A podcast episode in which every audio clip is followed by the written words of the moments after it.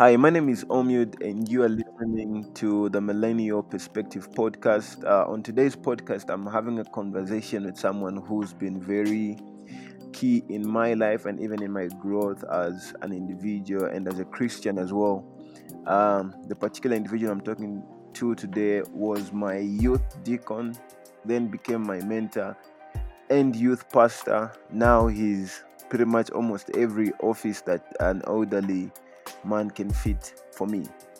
I'm having a conversation with Pastor Mpangwe Mutwale, aka Pastor Pee Wee.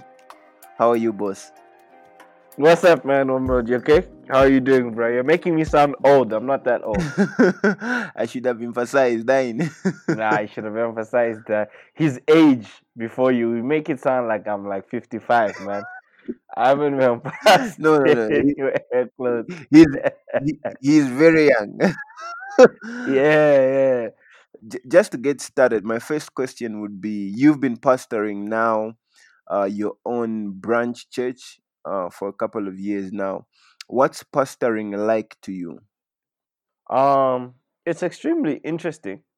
Um, it's it's it's leadership at its highest. I feel, hmm um, in the sense that you have to lead and love people. I think for many people on the outside, pastoring is is what they see on TV. Like what they see is um, somebody with a pulpit and a platform. And I've realized that pastoring is less about a platform hmm and more about the people, right? Mm. Uh, because God says, "I'll give you pastors after my own heart." And when He said that in Jeremiah three fifteen, He was thinking about a people.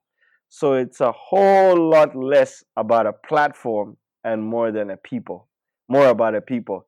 And I I have begun to learn um, in times uh, through experience that if you make it about yourself, it'll be painful Mm. uh, when you make it about others, it's enjoyable, you know. Yeah, that's pastoring really in a nutshell. You're learning on the job every day. Uh, there are those who go to school for it. I, I've never been to Bible school. Shout out to all those who've been to Bible school, and I want to go to Bible school. I think for the for the sake of um, maybe enhancing my knowledge, um, especially around preaching, uh, because the platform is more about preaching, but pastoring is more about caring for the people, you know. And so, yeah, uh, you learn every day. Okay, that's uh that's that's interesting. You you talk about uh pastoring being more about the people than the platform.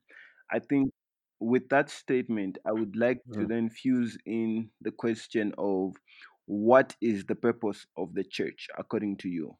Wow. Okay, firstly, the church um, is very different from an institution uh, like others believe. Um, sorry, let me just switch something off there. Uh, I think I heard uh, w- a, a, something that could disturb us. Let me delete that. Okay, cool. So I was saying the church is is a very interesting um, institution um, because yes, it is an institution, um, and historically we've looked at it as an institution um, because of a building, right?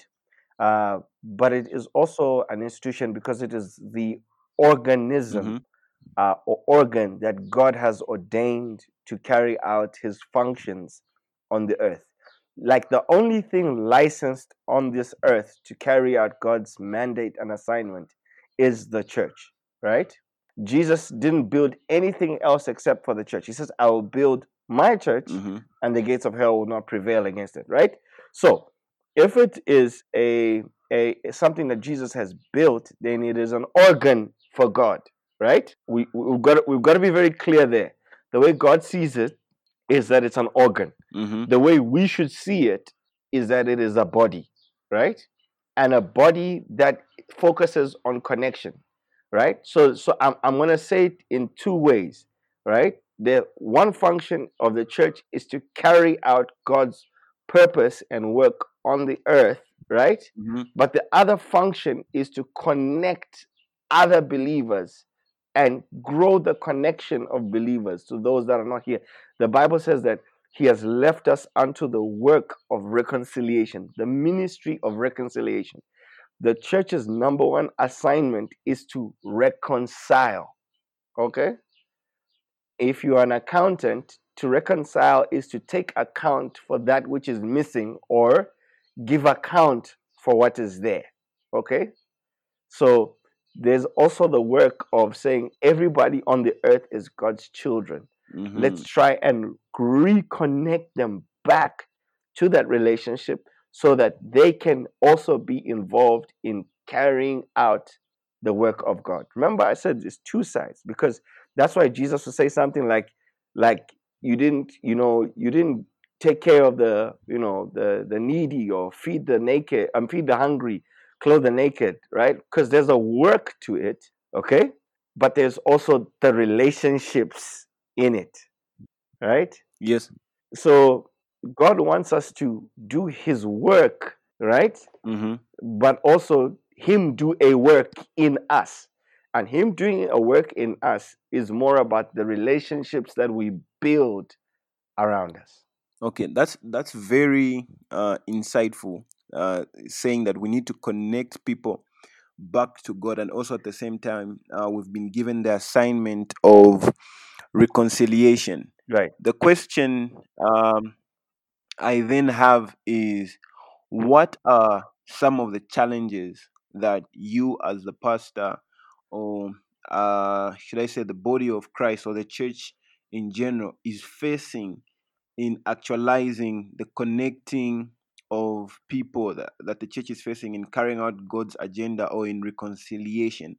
What's the challenge, or what are some of the challenges that the church is facing right now?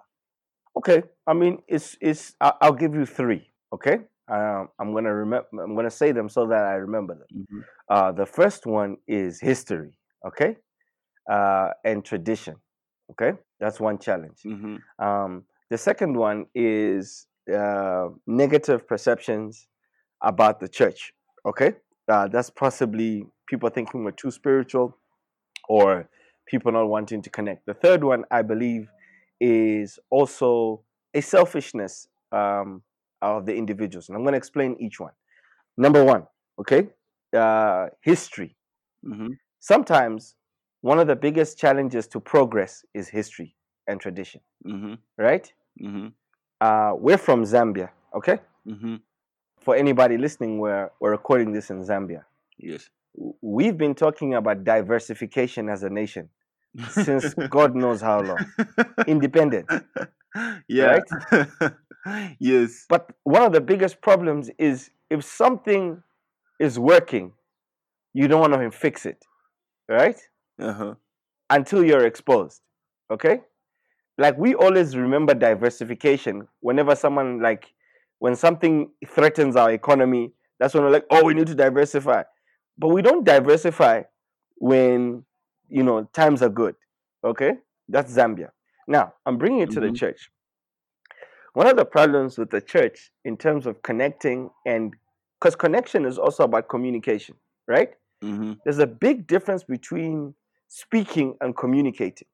The only reason you and I are communicating is because both of us are able to understand each other. Yes. If you spoke in a language that I could not understand, Mhm. right, Mhm. you would simply be speaking, right? Mhm. But unless one of us understands the other person, there's no way we can effectively communicate. Mhm. Okay? Think about this. Jesus, for me, he was a innovator, right? The Bible talks of him, number one, as speaking Aramaic. He didn't have to speak Aramaic. He was a Jew. You know what I mean? Mhm. But the point is, he was not going to speak Jew or Hebrew to the Arabs, Mhm. right? Yes. How are they going to understand him? Okay? He would also tell stories. He so he was up to date with communication, but he also would tell stories so that people would understand. It's interesting that Jesus' stories are our scripture, Mhm. right? Mhm. But if you tell stories today as a preacher, it's like you're playing games, Mhm. right? Yeah. But people don't understand that stories were there told by Jesus. They were not real. The story of the prodigal son is not a real story, it doesn't exist. Jesus was saying, It's a story, right? Mm-hmm. But it was an illustration for us to understand, correct? Correct. Yeah, I hear you. So, the challenge of the church is we've not understood the world we are in today and how to communicate effectively to this generation, right? mm-hmm. And whenever you bring different communication, it's like you're being a rebel, Uh-huh. right? Or watered down, Uh-huh. okay? Now, I am not saying that Jesus lacked power, but if you read the scriptures, Jesus would, the Bible would say that, that there were times where they questioned Jesus, like, this guy is just chilling. You know, he's found with these guys. And he says, look, John the Baptist was all serious, right? And fasted. You called him a demon possessed man. Mm-hmm. I, the Son of Man, come feasting and drinking, and you call me a glutton and a drunkard, right? So, what Jesus was saying is, I cannot use the methodology of John. That was a different space, Mm-hmm. okay? But wisdom is proved right in its fruits. We have to be a fruit oriented, like church. So, that, that that's the biggest problem.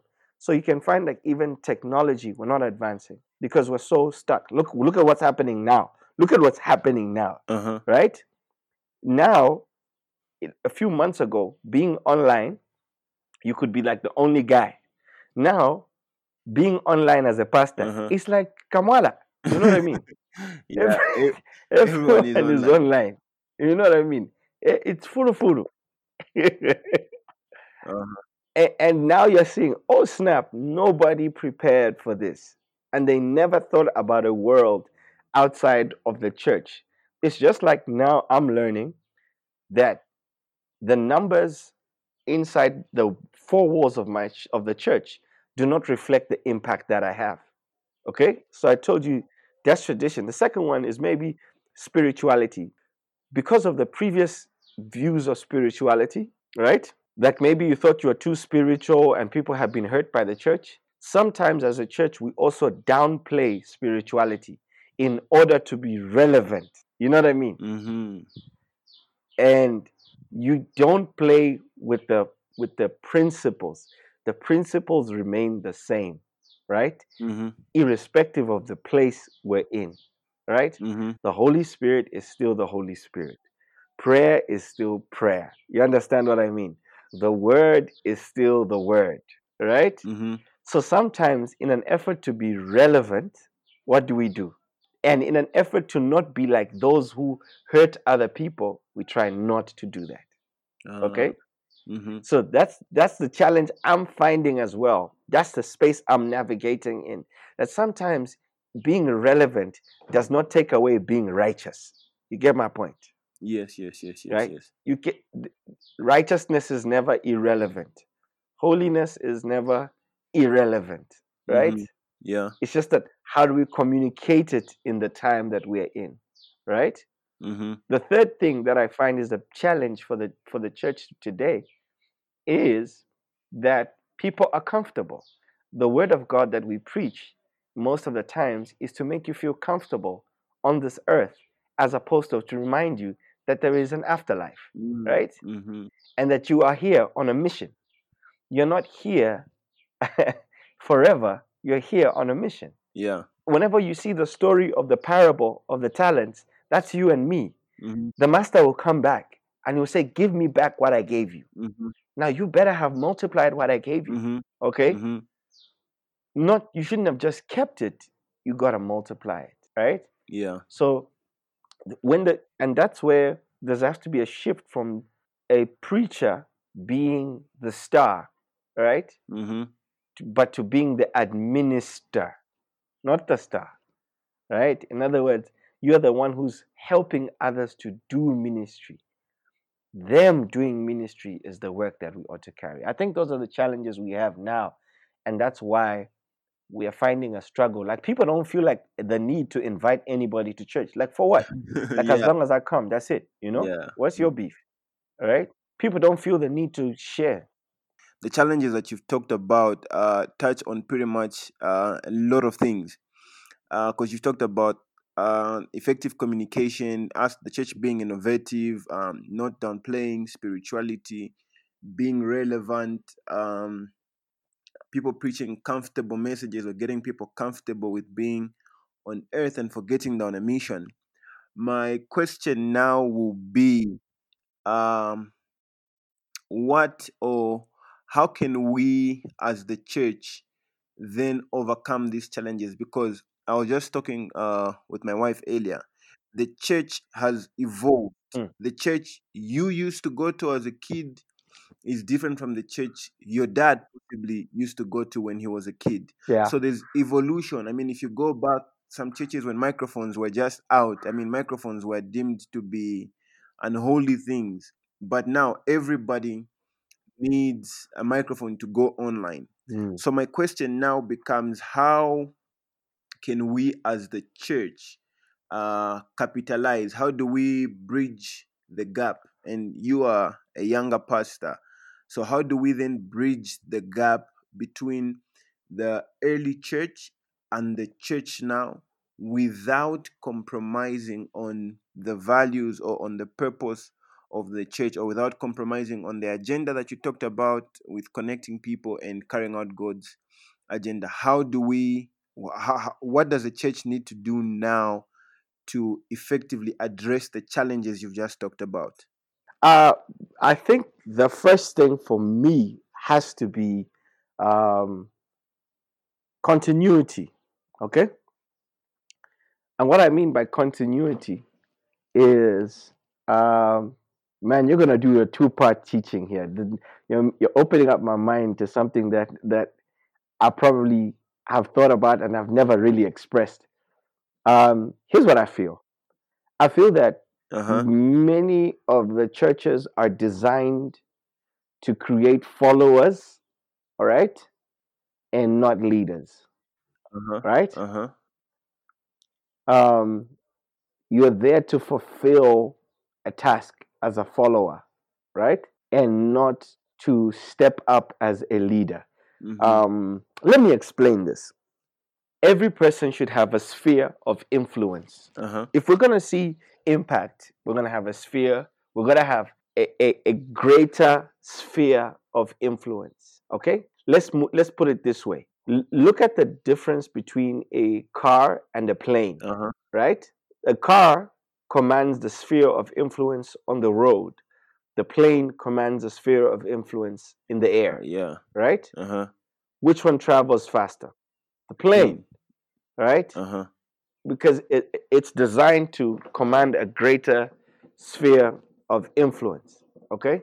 hmm And a lot of people would say things like, or some of you kids are moving too fast. You know what I mean? Yeah. Like you you crash, right? Uh huh. That that that doesn't hold weight because if you look at the difference between a car and a plane, okay? hmm fast doesn't mean you you crash a lot, right? If you look at the Mm. the probability of plane crashes versus the probability of car crashes, it's Yeah. actually car crashes. you know what I mean? Yeah. No, it's like, You, yeah. you get, but yeah, the difference the difference is this: you can jump in a car and just start moving. You don't just jump in a plane and start moving, fam Mhm. a plane goes through rigorous checks, right? Yeah. You yeah. can just switch on your car and book out, right? Yeah. You don't just switch on a plane and just say, guys, I'm coming. I'll be right back. Let me just go back. Uh-huh. No, planes don't just take off, right?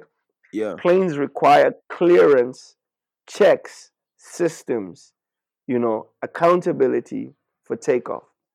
hmm And what I am trying to communicate here is I feel that the generation that has gone behind or ahead should prepare and feel more proud of the generations that are coming up to command greater spheres of influence.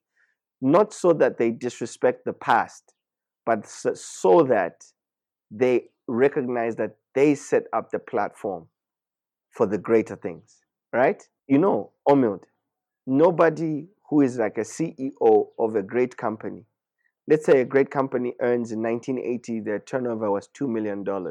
right? And the CEO Mhm, sets up mhm. for a new CEO, and the CEO in 2010 has a turnover of 20 million dollars. The guy in 20 in 2000 or 1980 is not is not jealous of the guy in you know what I mean in 2010. He's proud Mhm. because he knows that he laid the foundation. The the higher and the stronger the foundation, the more we can build on, right? So that's what I'm saying is that people should not look at even me too. I'm thinking about myself. How do I create uh, or be part of a ministry that has life beyond me? Mm, You get my point? yeah. That people can build on top of what we have been used by the Lord to build on. You know? Because look, look, look at it this way, fam. hmm You know, sometimes you look at the youngsters having like to my you know ministries and crusades, and youngins are drawing numbers, man, 500, 600, bigger than churches, bigger than churches today, right? Some people in their youth conferences have more numbers, hmm right? hmm Yeah. More numbers than Than than in main church, church, yeah. right? But we don't take them seriously, you know? We don't, we, and so the point is, you don't take these youngsters seriously for a long time, right? Then suddenly you expect them when they're in their 20s and 30s to be ministers. How? How? You ignored them from 15 to 25, yeah. right? Uh huh. So we have to look, me and you, we live in a different time. The other day I went on, what was it? TikTok. hmm Ah, that's a different space, boss. TikTok. that's a completely different space. I'm trying to understand what the what the point of TikTok is because the, nobody says anything. it's just a dance, like like 15 seconds, and you're out. And I'm like, what the heck is going on here, right? Uh huh. So, so I'm thinking, how will I package my messages and social media content for TikTok? Because it's so hard for me. It's 15 seconds. I can't say nothing in 15 seconds. uh-huh. right? But I have to find somebody who knows how to communicate in 15 seconds, Yeah. right? Yeah. And, and, and be if because there are people on TikTok Omil that have got half a million to a million followers. I don't even know who the heck they are. Why do they have half a million followers? hmm What are you doing? Yeah. Right? But they're there. So back to the whole point, right? hmm if if there are people who I can lead that command a greater sphere of influence than me, I should not be jealous or fearful or intimidated by their success. What's his name? Brian Houston. One of the reasons Hillsong has been so successful is Brian Houston's amazing ability to find leaders and lead people of influence and celebrate their success. He says, remember they had Mhm. that worship leader, Darlene, Darlene Zschech, Yeah. you know, a Zambian said Darlene Zeche. Right? yeah. And and he was like, he was like, you guys all pray for a worship leader like Darlene in your church. yeah. But do you know how secure you have to be as a pastor? To To have pastor someone who's world famous, Yeah. more famous than you, Yeah. more someone who who can command greater crowds than you Uh-huh. at that point. Yeah. And there'd be times he says there are times where he would be singing and he would have to film camera or be on the camera for her. Mm. And to this day, we look at the success of Hillsong, which is probably the for in my eyes, probably after the Catholic Church or the Anglican Church, the most global church in my eyes, Uh-huh. right? Yeah. Outside of, I mean, global influence. hmm And when you say Hillsong, you can't even see Brian Houston's face. I mean, you know, Yeah. you don't even know his sermons. That's actually um a new direction that you've given and a new thing to focus on that instead of building followers is you get to build leaders now unfortunately we are out of time Uh, I wish we could have this conversation for the next hour We gotta. or two, the way we normally have the conversation, the way we normally have the conversations on phone. So just to just to close it out, what would be, I think, one word or a few words that you let me not say one, a few words that you would give to the older generation as well as the younger generation on how we can help make the 21st century church more effective Yeah. uh, and relevant at the same time, but also not downplay our spirituality. Um, as a pastor hmm that has led a youngish church, first of all, shout out to my my Reverend Reverend Bruce Msidi. Um, mm-hmm. I'm here because of a man that has invested time in me, right?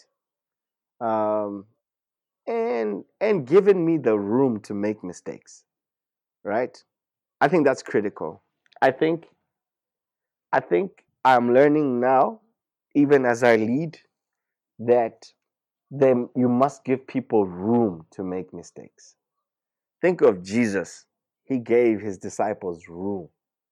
You know, Pete, Peter was all over the place. He gave him room. Okay. Uh, Pastor Osaki once said how Peter walked around for three years with a knife and nobody knew that. You know, but I'm sure Jesus did. You know, I'm sure Jesus did. And hmm the truth is, um, you've got to give people room to make mistakes. And I'm grateful for the older generation.